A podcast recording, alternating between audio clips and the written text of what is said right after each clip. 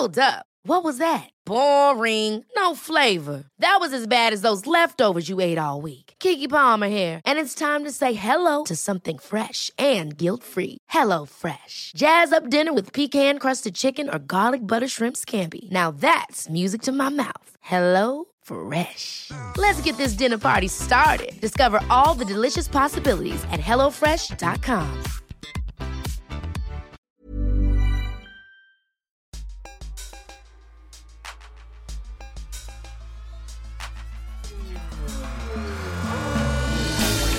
Hi, I'm Anand Patel, And I'm Naomi Sheldon. and we're your hosts of the Pleasure Podcast. I'm a doctor specialising in sexual function. And I'm a writer with an interest in the internet. We talk to guests to help us understand the relationship we have with our bodies when it comes to sex and intimacy. It's a whole new kind of sex education for your owl Careful. pleasure. In this week's episode of the Pleasure Podcast, we have a rare interview with Wild Iris. Wild Iris is a sex worker and queer woman of colour who started in sex work due to the challenges her autism presented in more traditional workplaces. Wild Iris discusses sex work as a business and her experiences of having sex with men in order to fund her true passions in life. We've changed her name and voice to protect her anonymity. I've just found it really difficult to be part of the working world in like what would be called civilian work. So I did have what people would call like a respectable job before sex work and I just hated it. Um, I was the only non white person and it was just kind of subtle racism all day, every day. Whatever job I've had, it's always been something that's been really, really painful and difficult to deal with, whether it's like homophobia, I'm I'm lesbian or racism. Often, I'm also autistic, and uh, working environments are not set up at all for um, autistic people because so much of kind of career building and networking happens through subtle social interaction that really shut out neurodiverse people. And that combination of events has just meant that I've just really struggled to work. I've basically never really been able to hold down a job. I've always just had to leave because I've just become ill from the working environment. And just in general, work is really tough. I don't think that we're made to be stuck inside an office for 30 hours a week. It got to a point where I just thought, I cannot do this for the rest of my life and I don't want to. I want a job that pays me what I need to to live, but also I'm not doing it 30, 40 hours a week just to survive. I had a close friend who was a sex worker and I saw them how they go about their job and I saw the ups and downs of it and I thought, well, I would rather try this and at least make the same amount of money for fewer hours than just keep doing this job that is absolutely destroying me. I did a lot of research into sex work before I started it. I did probably like two or three months worth of online research. What sort of things were you researching? So I was looking at it from a sex worker's point of view, but also looking at it from a client's point of view. So, for example, I would Google like Indian escort London and see what would come up and see what the market was like. I Googled stuff around the law and taxes and kind of my future prospects. In the end, it just seemed like a more viable way of living. I have always been drawn to customer service work. It makes me feel really fulfilled, and I get to use that skill a lot in sex work, for better or for worse. I'm also a very independent person, and sex work involves a lot of admin. I'd say like 70% of my time is emails and website development. And I actually, I don't enjoy it, but I also really, really enjoy it. It's being a freelancer, Uh, isn't it? Setting up your own yeah, business. Exactly, being a businesswoman. Um, so independent work is on paper legal in the UK, uh, or it's decriminalized, and then brothel work is illegal in the UK. So that's the big difference between the two of them. Um, that comes with a lot of like classism and racism. So it, kind of association is that like migrant workers tend to work in brothels and then they're more heavily criminalized. It's a route into deportation, whereas independent workers tend to get kind of left alone by the police, or if we are looked upon favorably, which no sex worker really is, but you know, if we are independent sex workers, kind of get seen as like high class escorts or something, whereas brothel workers kind of get seen as more on the lower end of the scale. Um, It's an interesting caste dynamic, isn't it? yeah, it's just all down to the legalization of it. I mean, it's just it's whorephobia. But most people will do mixed work, and I think that's something that people don't really understand about sex workers. Most people I know, including myself, will either have considered or will actively be doing multiple types of sex work. So they might be doing agency on the weekend, independent in the evenings after school or after they pick up their kids or something. I imagine being independent, you might not have necessarily the support network that you might feel in agency work or at least within a brothel. Or... Yeah. I can't speak of support networks in brothels and agencies. I've never worked in one. Sure. But independently, yeah, it does get lonely. I can go like whole days without seeing someone. I'm very, very, very lucky because I live with someone who's a sex worker. So I'm so grateful for that every day. Like I can come home and I can talk to someone about my work. Most people don't have that privilege. Um, you do have to keep this to yourself. You can't tell someone about your career. You know, you can't just tell people at parties and stuff. So what do you say? It depends on the context. Sometimes I make up really frivolous lies just for fun. um, Your writing background, I imagine, comes Yeah. from your imagination. Yeah. like I'm actually descended of an, a princess. No, um, Oh, yes. yeah. Um, sometimes I do just say I'm a sex worker. Um, I've never yet had a good response to it. Really? Yeah. What I'm, kind of I'm holding out. do you I get? get a lot of bewilderment. I get a lot of like, what is that? Even though it's pretty much in the name. and I know that people know what it is. They just can't really fathom that I'm doing it. Yeah. So they're like, what does that mean? um, I Can you get just check why? Why can they not fathom that you might be doing it? because they get to know me and they get to talk to me and they like me and then they find out I'm a prostitute and they don't understand that someone they like could be a prostitute. I think most people's ideas of prostitution is that people who do it are dirty, stupid, haven't got anything else going on in their lives. Actually, we're just like normal women and we're actually great and really, really funny and really hardworking. And we're just doing a job that gives us what we need in that moment. But most people can't really conceive of it that way because we're having sex. And so we're kind of tainted, especially sex for money. Especially because I'm brown and the idea is like, but aren't you supposed to be really sexually repressed and like really backwards? And do you even know how to have sex? It's always that kind of like underlying like shock that I actually have a sexuality because um, I'm mostly desexualized by people Because you were a because I'm a brown woman, yeah. Um, and also because I'm a dyke and kind of like never seen before, even though we're everywhere. I think when I meet people out in the wider world, they're just baffled at the idea that I have a body, or like I experience pleasure, that I have a brain, that I have intellect. And then if you couple that with me being a sex worker, it's like two seemingly opposing things. Like I'm supposed to be brown and really desexualized, but I'm also a whore and I'm supposed to be really filthy and like kind of tainted and disgusting.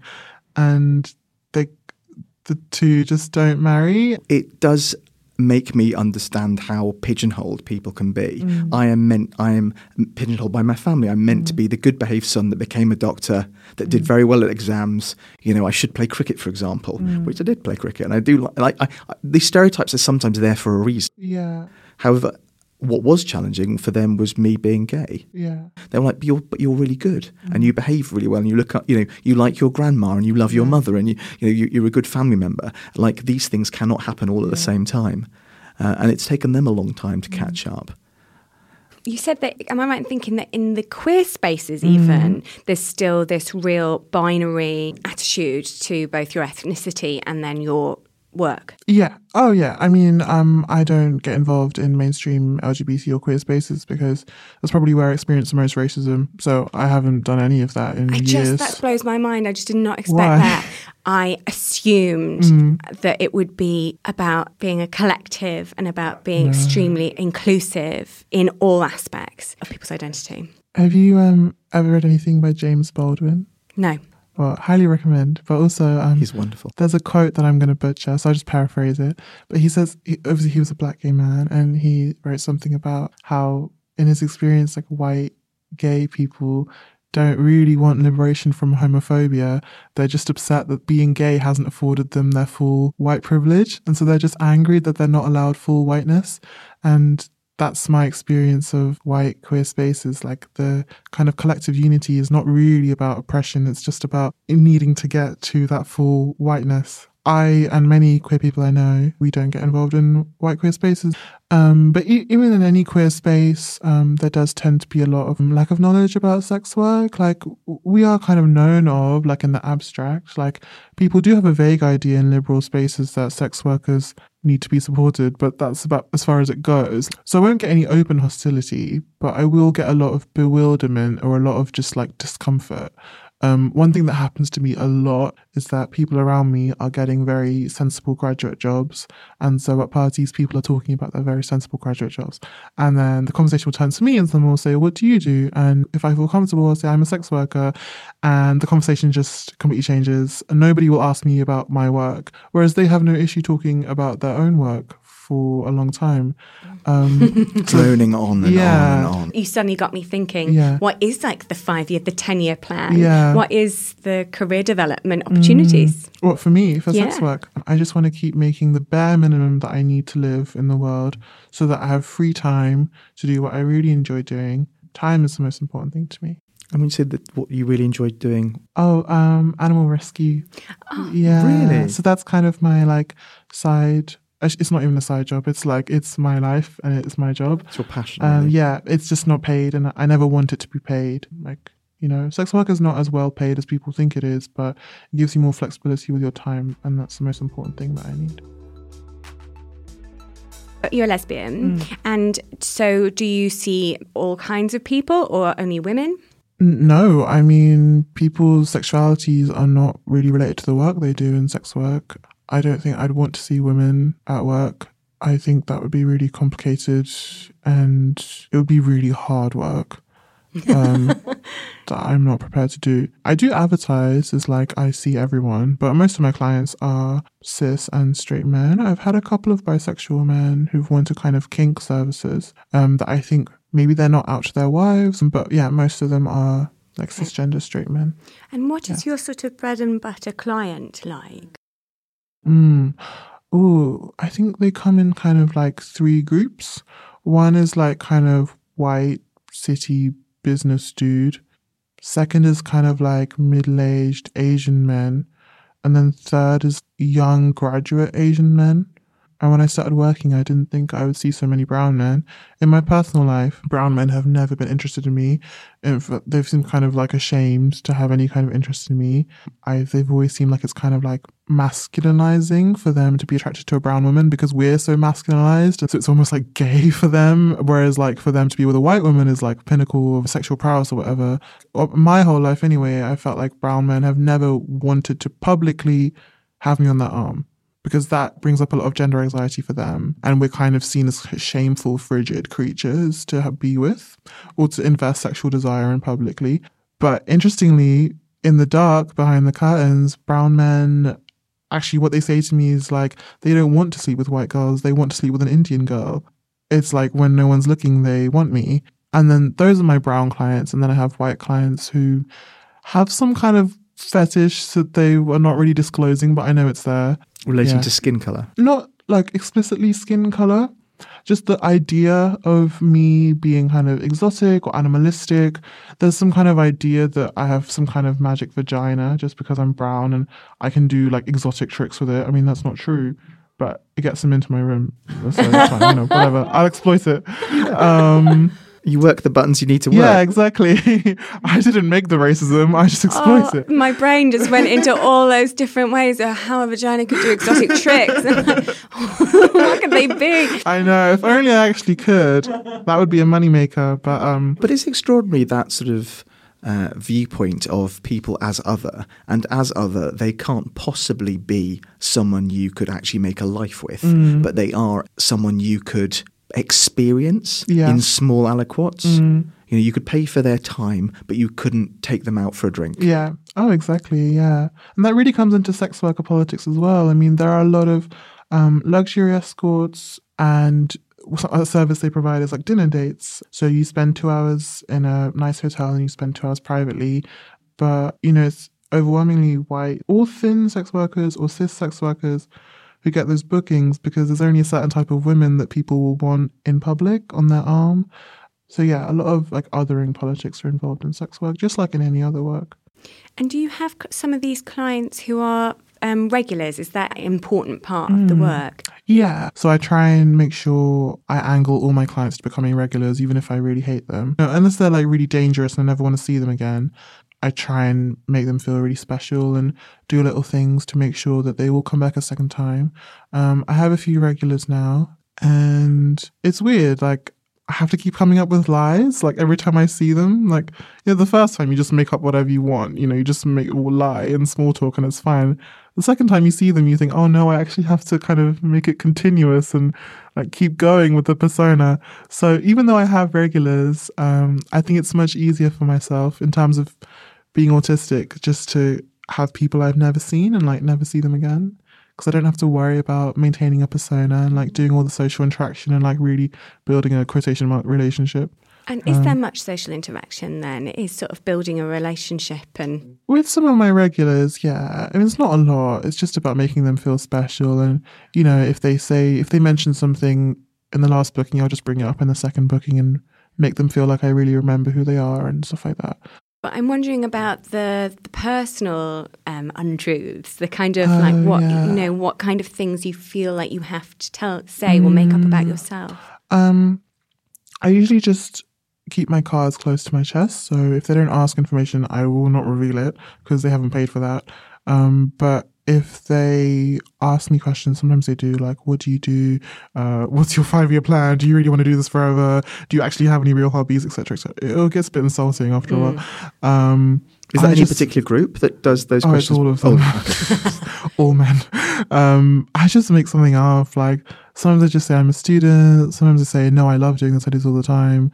Whatever I feel like. Um, it only gets tricky when they come back and I have to remember what lie I fed them.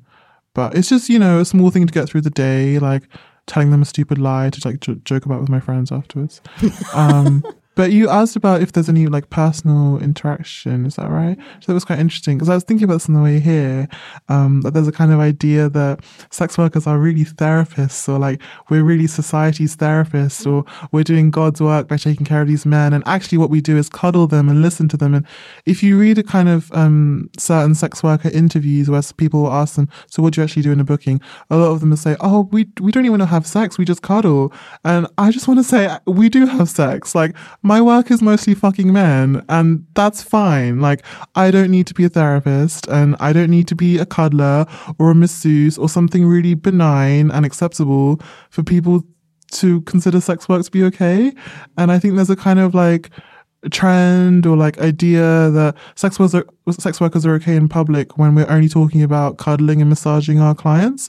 But like I suck dick for money and that's completely fine. And I don't really cuddle or massage my clients because I don't like doing it and I'm not their mother. And like that's okay. Like it's fine to just be a prostitute. Um, I think it really like gets my goat when people like love hearing about how I like heal my men and they don't really want to hear me talk about like sucking dick for half an hour. Yeah, it makes Even them, though- somehow it's more palatable for them. Yeah. well, it's much more Madonna than whore, isn't it? yeah, exactly. It just allows you to go, oh no, they're okay too. They're Mm. nice people too. And you're going, well, of course they're nice people, but their job is just different to your yeah, job. exactly. Yeah. I, mean, I, I just happen to have this thing about. Uh, you, we were having a conversation the other day about uh, sugar babies um, uh, and websites where sort of uh, older, richer men um, can uh, can can meet generally sort of younger, attractive women who are um, for, for dates and, and for Yeah, there was, there's a documentary about it on the BBC at the moment, and it became very clear within the documentary that actually it really was sex work. Yeah. Um, but it was sort of sold as something else, that it was a relationship. But it seemed, but it became very clear that this Yeah. was s- sexual services for money. Yeah. I find it interesting um, in terms of if you are paying for a relationship, if you buy, buy every dinner, if you purchase every single thing um, for, say, a woman, is that a form of legitimized, elongated prostitution? If, for example, you are getting from that relationship and what you want um, is status and money. Yeah, it's an interesting question. I was well, okay. Firstly, I would say I wouldn't call it prostitution because prostitution is kind of it's a really loaded word that's really Forgive me. connected to kind of what's legal and what's not.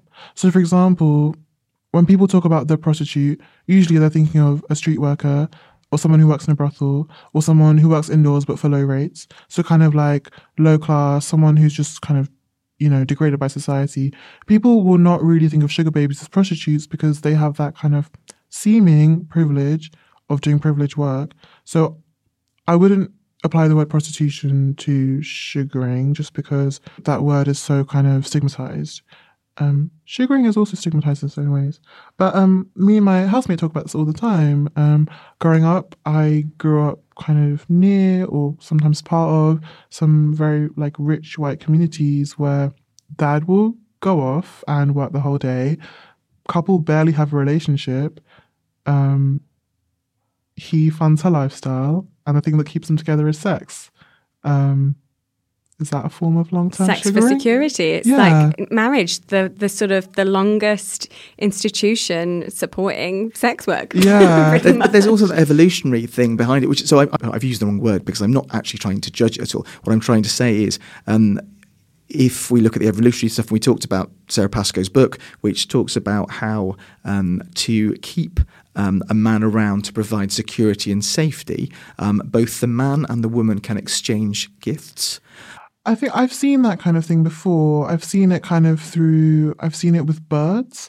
There's a species of bird that give each other kind of presents for sex and mating. And I've seen that kind of kind of argument, almost kind of pro sex work argument, like, oh, it's just natural. Um, I have to say I heavily disagree with it. I think it runs the risk of naturalizing, for one thing, naturalizing sex, naturalizing gender, um, naturalizing sex work, making it kind of benign if you think of it in the framework of like evolutionary and birds, I mean, yes, it sounds great, but that kind of elides like the violence of sex work. The thing is, like, I'm not being given presents and money just for being protected. I'm giving money for like unconsensual sex I don't really want to have in the context of like a capitalist hellhole that I don't want to be part of. You know, like, I think those kind of metaphors, they kind of elide the violence of like the structure of work. Um, like if work didn't exist and if money didn't exist in the way it did, I wouldn't be doing doing sex work. Like it's not like a natural thing that's come about. It's come about as a result of like the capitalist structure that we have today. Um, and I think like every so often you will see a kind of like foxes give each other sticks as presents for having sex. It happens all the time in like liberal sex work, pro sex work circles. And I see the intention behind it, but I never want people to think that it's natural or like okay for a man to like pay me for sex or for work to have to co- like coerce me into this point. Does that make sense? It's so interesting to go from the chat of like the palatable, watered down, sort of cud- cuddly stuff that we were talking about that sex work can be portrayed as. Versus what you're talking about, which is, and I've never heard it spoken about in this way, I suppose, you know, the violence of it. Well, certainly not from a, a sex worker themselves. Um, that actually it's kind of, that it's unconsensual sometimes. I wondered if we could talk a bit about that. Yeah, sure. I'd really like to. Something I think about a lot. Um, I think it's really hard for sex workers to talk about the violence we experience because we're basically put into two groups. One is that we're kind of like victims, we need to be rescued from the industry.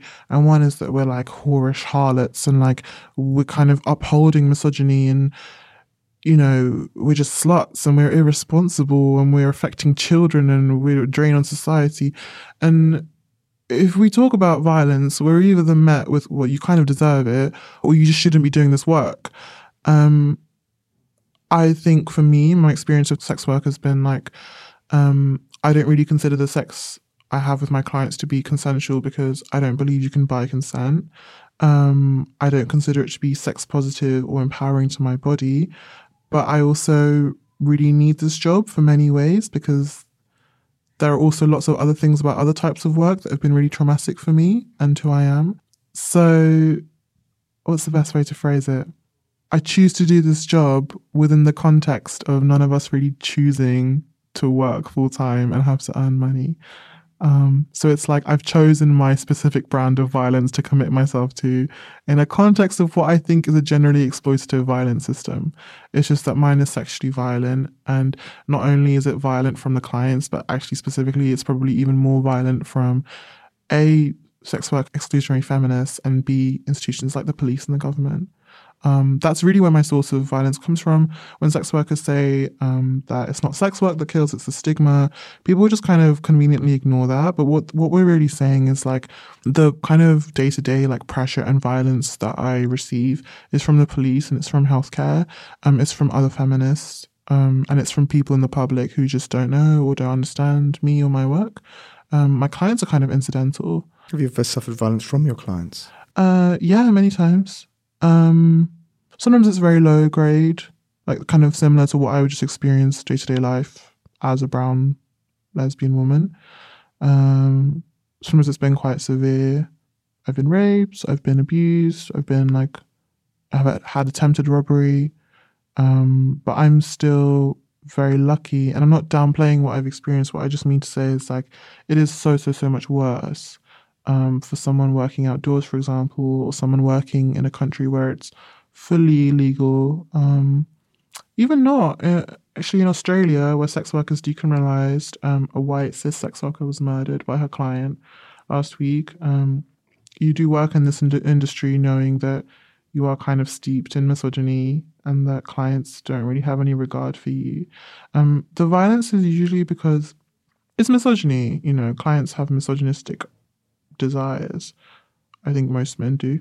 Um, that they act out on my body. But the reason they acted out on me, as opposed to their wives or their girlfriends, is because they know that the rest of society is also really violent towards us. So, for example, they know that I can't go to the police and I can't really go to healthcare services if something hap- if they do something to me.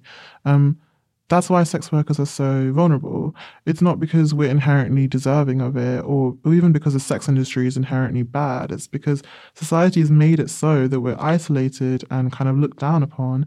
And so clients can get away with kind of killing us. Um, I think, I don't remember the name, but there was kind of like a prolific um, serial killer in this country a few decades ago. And, you know, he kind of openly admitted that the reason he only chose sex workers to kill is because he knew no one else would care or know when we died. So, yes, there's a lot of violence from my clients, but I guess if anyone's listening, I just want them to know that it's for a specific reason. It's not like just kind of, well, what do you expect? Men will be men. It's like they do it because they've been set up to be able to get away with it. A lot of my clients are like police officers, just, you know, and politicians. So that's like not a coincidence there. Wow. Yeah. Sorry. Um, I'm sorry, just taking this on board. That's extraordinary. Thank you for sharing all this with us. Oh, you're welcome. I was particularly um, horrified to hear um, how healthcare, I mean, particularly from my point of view, being a GP, um, I'm horrified to hear that healthcare would be a place of significant stigma and violence to you. Um, what can we do better? Um, I would say drop all your preconceived notions about who sex workers are um, and just see us as people who deserve quality care. Um, the attitude that I've mostly experienced is that if I deserve experience any violence, it's because I've kind of asked for it. And I would just ask doctors to see us as people who are just doing jobs that we need to do, not as bad women. Do you find that they often come with a moral lesson yeah. for you? Yeah, a lot of morals, a lot of like um, pushing me towards exit, even when I have not asked for that. I think it's different in different boroughs and hospitals, but there is a push now for GPs in certain areas to kind of, you know, if you disclose you're a sex worker, they do have to ask you. I've experienced this anyway. They ask you like, do you want to exit? Like it's always pushing towards exit and always so pushing. By, by exit, you mean getting out getting of the, the industry. Yeah, it's interesting. Like in other careers, you know, leaving your job and moving on to a new one is called just career building. But in this one, it's called exit with a capital E. Like it's written that way with a capital E. Because the idea is obviously we would never want anything other than just to like to flee from it because we're all so downtrodden and so stupid. Um, but anyway. Yeah, as if it were a fire escape. Yeah. That's what's written on a fire escape. Yeah, exactly. like, the, you know, never that we could just want to do this job but more safely or that we'd want to do both. Never that we're just whole people who have like our own thoughts. It's always like you want to leave because you're downtrodden and I'm going to save you. But anyway, as no, no, the saviour thing is a really valid thing, Yeah. and I recognise that. But I think that some doctors do feel the need to save. I think um, that then, if we impose that upon people who don't actually want to be Mm. yeah, not saved, well, they don't need to be saved, but certainly they don't want to be judged as, as Yeah. needing saving. That can be really, really challenging, and then difficult for you to then build that relationship where you trust that person. Yeah. And again, within yeah feminist communities, this idea of we must s- s- save them, Yeah. which is bullshit, isn't it? Yeah. You've just got to listen to people. yeah, exactly. There's a long history of the police, like specifically being used to oppress sex workers. Um, you know, one of the very first uses of the police was to raid brothels, and that's kind of what they're used for now. I would say to anyone listening and to both yourselves, like if you're interested um, or care about sex workers' rights, the number one thing to do is to read up on how the police treat us um, because they are one of the biggest sources of violence. Um, I'm very protected in that I work indoors and I work independently. So I'm generally, I know I'm not going to get raided. Generally, I know that I'm okay. Um, in this country, like I said, working independently is legal and working in a brothel is illegal. And when most people hear that, they think, oh, good, brothels are exploitative. We must prevent women from working in brothels because brothels are bad. But actually, um, the way the law is written is that any two sex workers working together in the same space is classed as a brothel. So even if those two workers have never actually met or spoken in that same building, that gets classed as a brothel. And so that means that you can't ever work with another sex worker for safety unless you want to get arrested. So um, in Northern Ireland, where they have the Nordic model, where that is even more heavily enforced, um, two migrant sex workers were deported, one of them pregnant, um, because a client tried to, a client raped one of them. They called the police. Um, client didn't get prosecuted but the two workers were arrested on charge of running a brothel. Um, there have been many, many times when I've been with a client who's been abusive to me, one client who raped me. Um, there's been another worker in the building who I could have gone to for help. Um, but A, I know that if we called the police and the other worker was found, I would get sent to jail. Um, B, if the client knows about this law, and many of them do, they can report us. And again, we get sent to jail, they don't. So the police kind of like oppresses me from afar. Like just the looming threat of like them arresting me um, if I ever dared to work with another person. Um, there's lots of things like that, like inciting someone into sex work, which is just like it could be anything. It could just be giving them advice on how to work safely, driving someone to a shift. All of this are arrestable counts. So your so your friend, for example, that you talked to about sex work yeah. before, just to see if actually it might be yeah. something you'd want to do. They, that could be inciting. Could be an arrestable offence. Yeah. But no, like I would never, ever, ever, ever go to the police for help with anything. In my personal life, especially not in sex work, I don't want to be treated like a whore by the police. Um, they don't respect us. They don't treat us well. They don't take us seriously. I know so many colleagues who have been raped by police or we've been robbed, and they say, well, what do you expect? Is this line of work? Or, oh, if we were out there helping every prostitute with their robbery, we'd be out there for days. Like, it's not priority.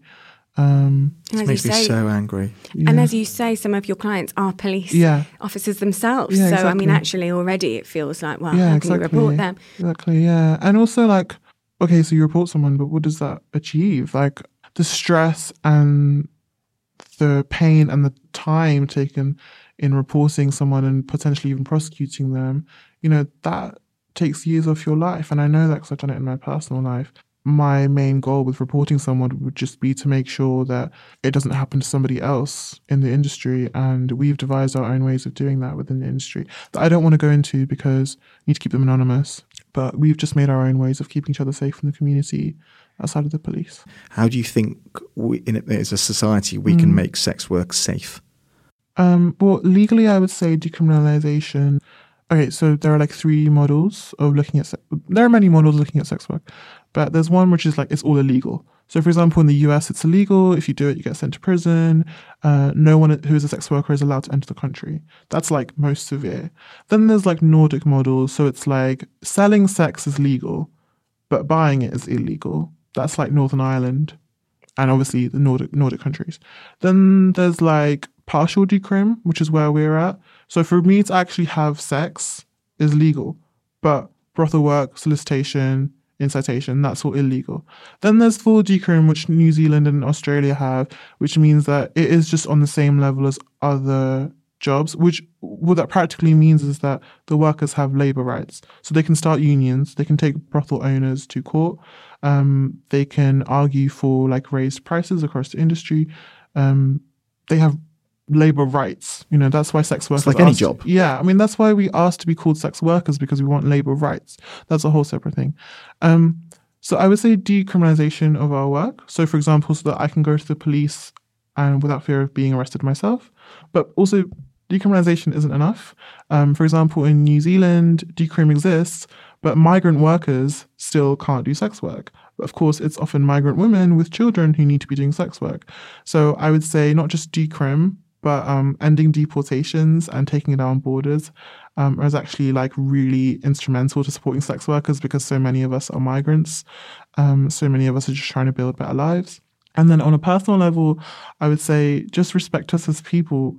Um, there's been so much built up around the idea of the prostitute, like the homosexual, the criminal, like all these different archetypes that have got so many laws and like literature and everything that's gone into making up this figure, building us up. But we are just women trying to get by in the world, like every other woman out there. Many sex workers are mothers. That's the reason they do it. Um, I would say just think of us as people. Don't see us as tainted by sex or like made loose or like that we're filthy or anything like that.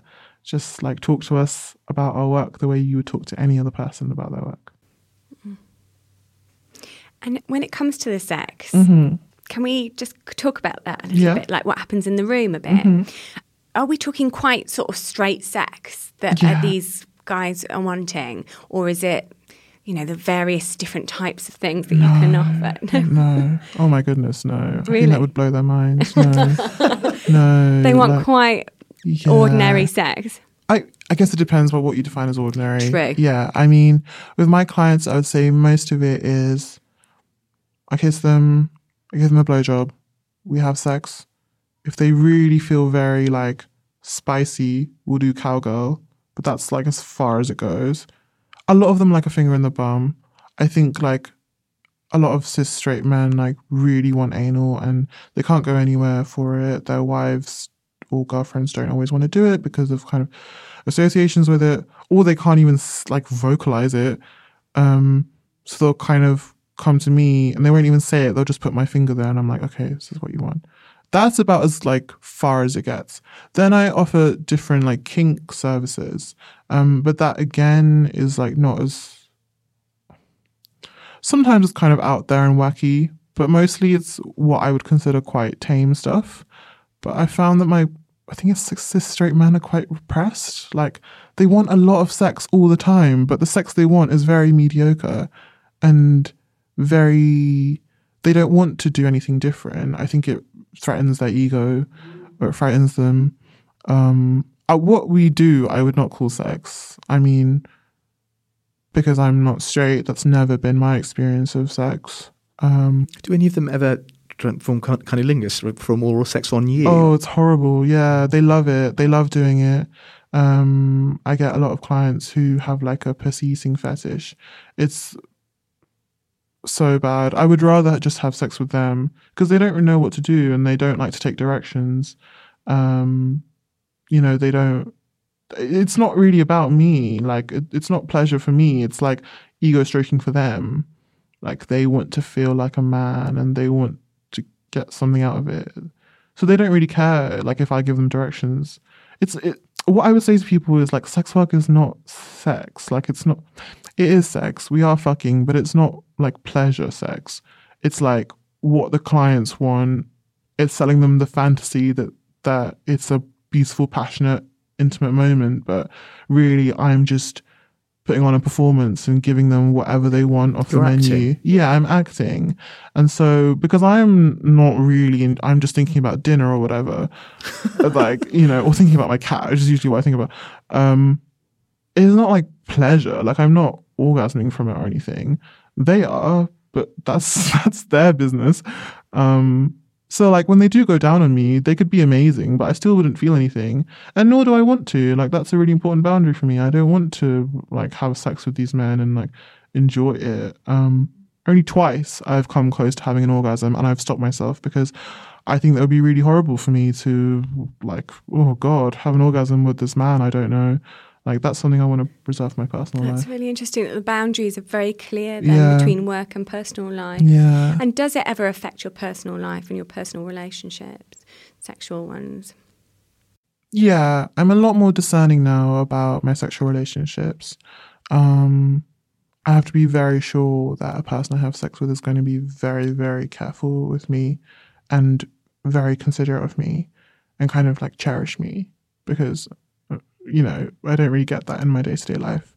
And it also means that I'm very turned off by like just like fucking. I think what I crave more now is like intimacy because obviously I'm not really getting that at work. Uh, I'm getting like fake intimacy. Yeah. Yeah. Tenderness. Yeah. Rather than performative. Mm, I love that word to cherish. yeah. like this sort being held and yeah, nice. And what are the even though they're rarely used, what are the kinky things that are, off, are on offer? I don't want to generalize. Lots of workers do very, very hardcore things. I can only talk about what I do. In my experience, clients say that they want domination, but really they want me to go on top. And I think that's that's as far as it goes for them. Yeah. That's about as much as women taking control as they can Uh, manage. They can manage, yeah. Even not that sometimes. Um, so I do like bring toys every time. Like I have like nipple clamps. I have a strap on. They always say they want strap on, and then I get there and they they never want it. It's always too much of a bruise to their ego. Um, once, a few times, I've actually done the whole shebang in a dungeon. I've like used a cane, all of that. Those tend to be like they don't want sex. That's completely different. They want kink stuff. It- they would might consider it cheating to actually have sex. They just come for very specific BDSM stuff that they can't get anywhere else. I can imagine. Is that more palatable for you to do that kind of stuff because it's not involving a penetration of your body? No, I think the idea that like the more penetrated I am, the more like intimate is. I think that comes from like very old school. Well, yeah, maybe comes from whorephobia. I mean, for me, what's considered more intimate is if like, is am I comfortable with doing it? Like, I'm not very used to having sex with men, but I feel like just of being a woman, like I just knew how to do it before I even did it. Like you just get raised like knowing how to please men in that way. Whereas like domination, like hitting and whipping and stuff like that, that takes a skill set that I'm still not very used to. So it's actually more uncomfortable for me. Like sex is easy with men, you know, you just lie there and flop around a bit.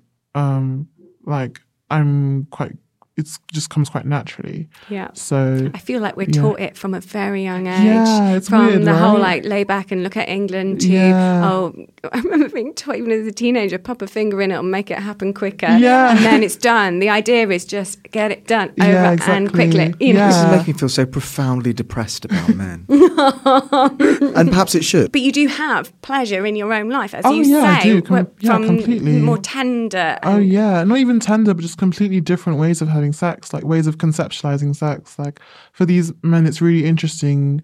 I think the funniest thing for me is that um, sometimes they'll want to come twice in a booking, which is fine. So they'll have a blowjob and they'll come, and then we'll have sex and they'll come. You know, if they come from having a blowjob, it's not considered over for them. They're like, okay, you need a bit of recovery time. But if they come from having sex, even if it's like 10 minutes through, they'll just go home because it's so ingrained in their minds that sex is over when they come through missionary sex. Um, that's the kind of sex I'm talking about. Like, really, really like unimaginative, just patriarchal sex. Um, that's not the kind of sex I'm having in my personal life. So it's a completely, completely different world. Like, I don't conceive of sex as ending when someone has come, for example. That's just one tiny thing.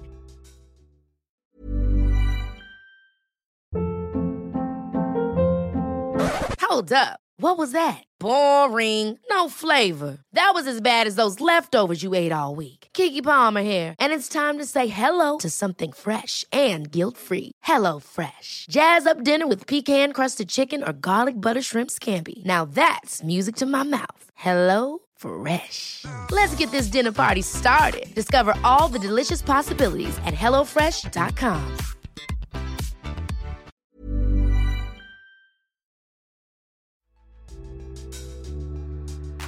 every sex worker like sets her own boundaries. Um, there's a book called Playing the Whore by Melissa Grant, I think. Um, I'm missing out a middle name. I don't remember what it is. Um, but she has there's a great bit where she talks about how different sex workers may negotiate consent. For example, people commonly think of street workers having no autonomy and no rules over their own consent. But a street worker might say, I'm going to meet you here. You have to give me your number plate that I'm going to send to a friend. It has to be at this public intersection. That's a way of negotiating consent. So for me, it's like, I don't do these services, um, but I do these. You need to ask me before you do this, but I don't mind if you do this. And it's listed on my profile. I tell them before they come.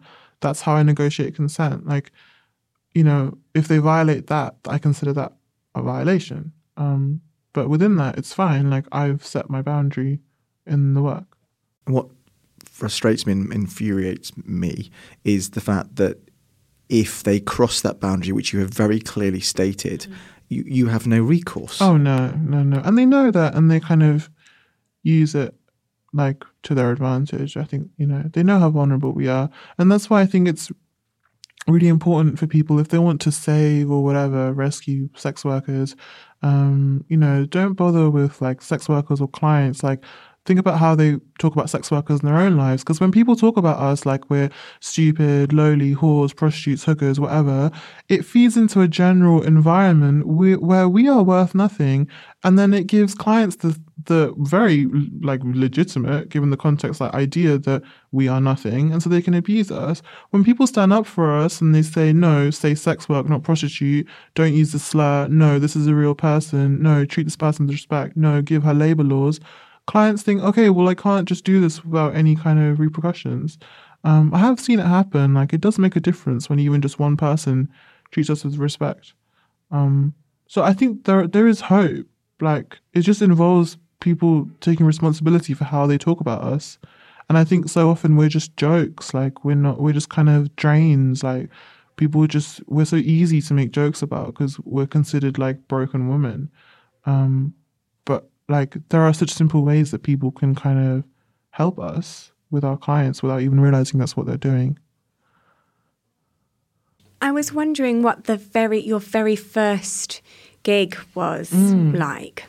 Oh, it was really funny. Um, I was really nervous. I hadn't had sex with a man in like three years. I didn't even know how to. I actually Googled it on the way there. Wow. Uh, it was like a WikiHow article. It was really uninformative. Um, I even had the illustrations. I was like, I don't know what to do. and I was like super nervous. And I got to the in-call place and I was like pacing around. He was really late. And I thought, okay, he's never going to turn up. He paid a deposit. So I thought, well, why won't he? But um, I thought he was just not going to come. And he came like, you know, 20 minutes late. Um, and then I was like, do I take all the money? I'm really confused. What do I do? And I just had no frame of reference. So I just took what he gave me, which was all the money. Like thinking back, it was so lucky that he did that. I don't know what would have happened if he'd only paid me like for those 10 minutes that he stayed. But anyway, um, I'd planned this whole like seductress routine because I was like, men love sex. I need to be a sex god. And I started the whole, the routine. But I, yeah, him, like all my other clients after that, have not wanted any of that. They just want to fuck. And he was just like, okay, get on the bed now. And I was like, oh, it's that easy.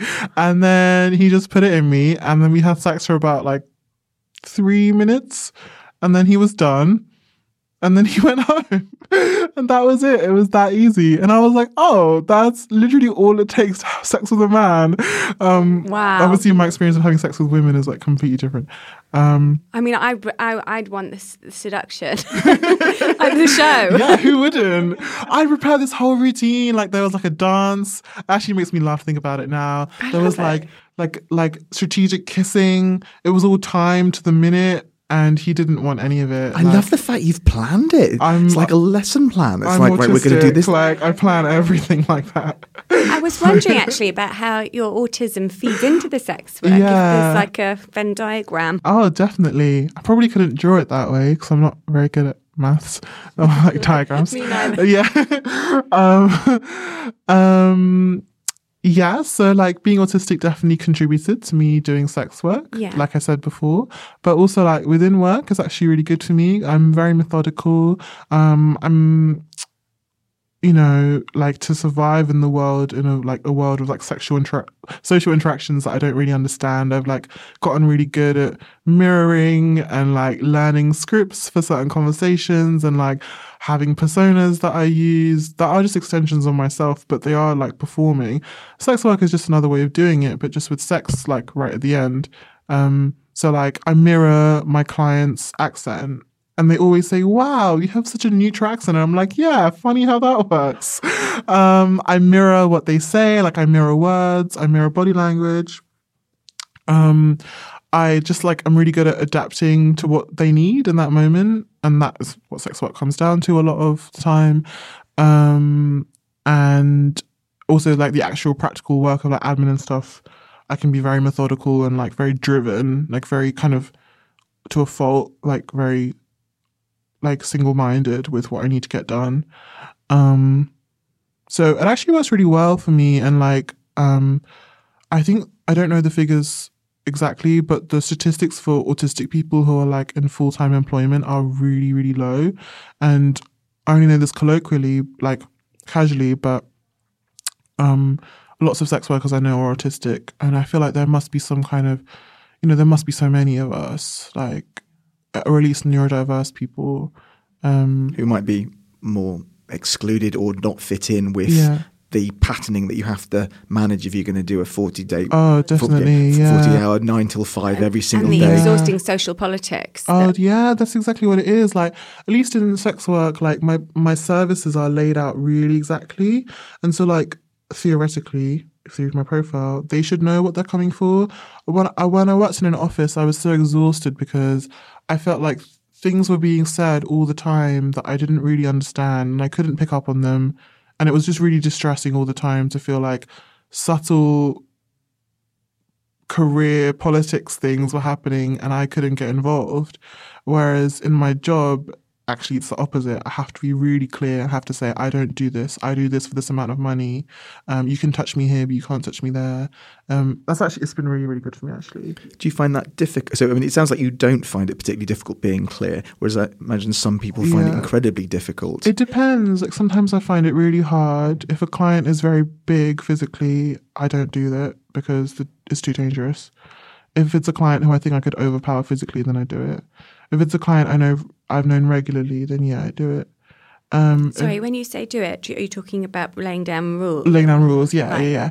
Um, so like if I've had time to screen them um, on different platforms, like check their numbers and stuff, and I know that they've come up safe, then I will lay my boundaries down. If I have if I haven't had time and I don't know who they are, or if they give me weird vibes, then it's easier to just take a freeze response to it and just let whatever happen happen, which is terrible, but that is how a lot of women and sex workers cope with assault.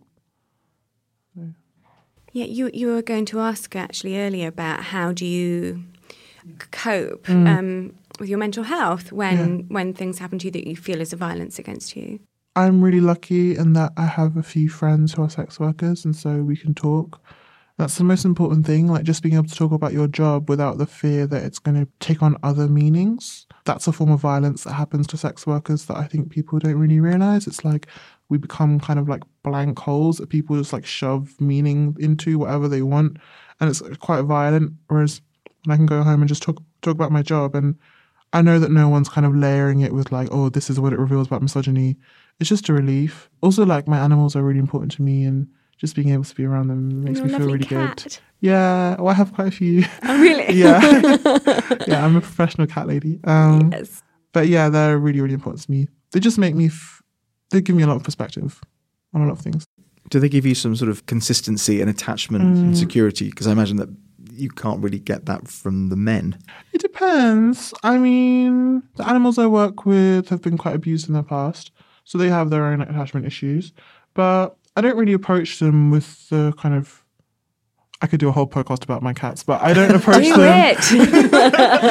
I d- like I don't approach them with the kind of intention to like form a bond with them. They can just do whatever they want. I'm just there to like nurture them, do whatever they want to do.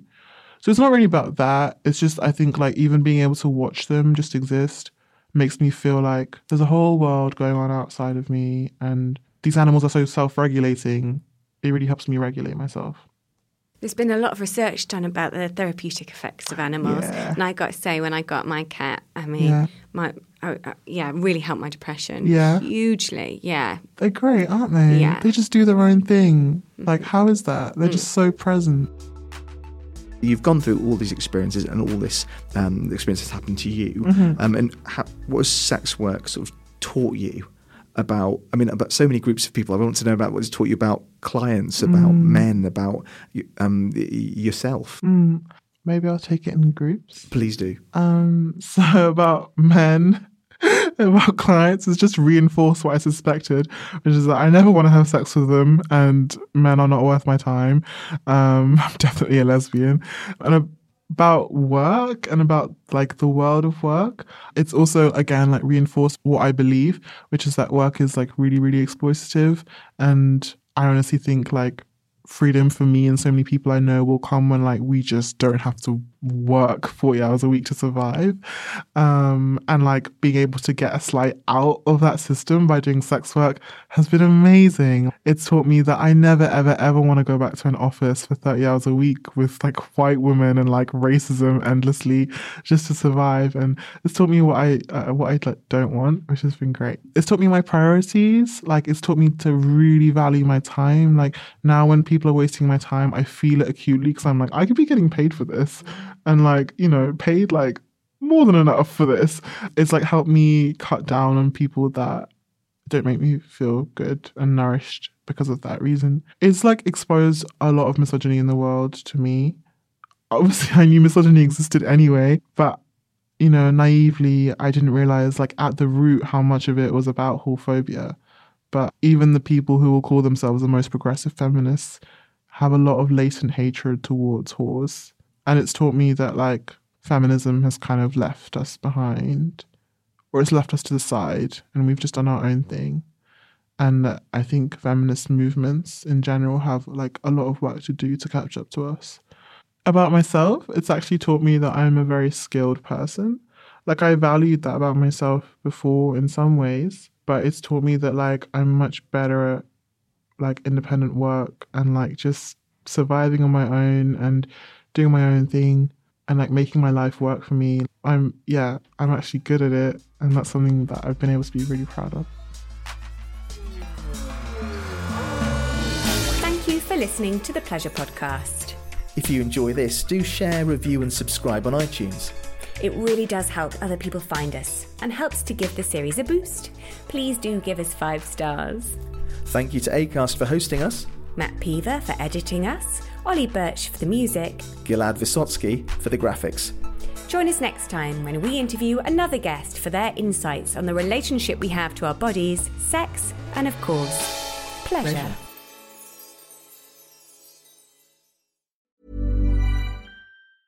Ever catch yourself eating the same flavorless dinner three days in a row? Dreaming of something better? Well, HelloFresh is your guilt free dream come true, baby. It's me, Keke Palmer.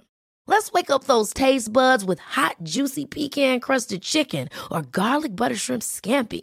Mm. Hello Fresh. Stop dreaming of all the delicious possibilities and dig in at HelloFresh.com. Let's get this dinner party started.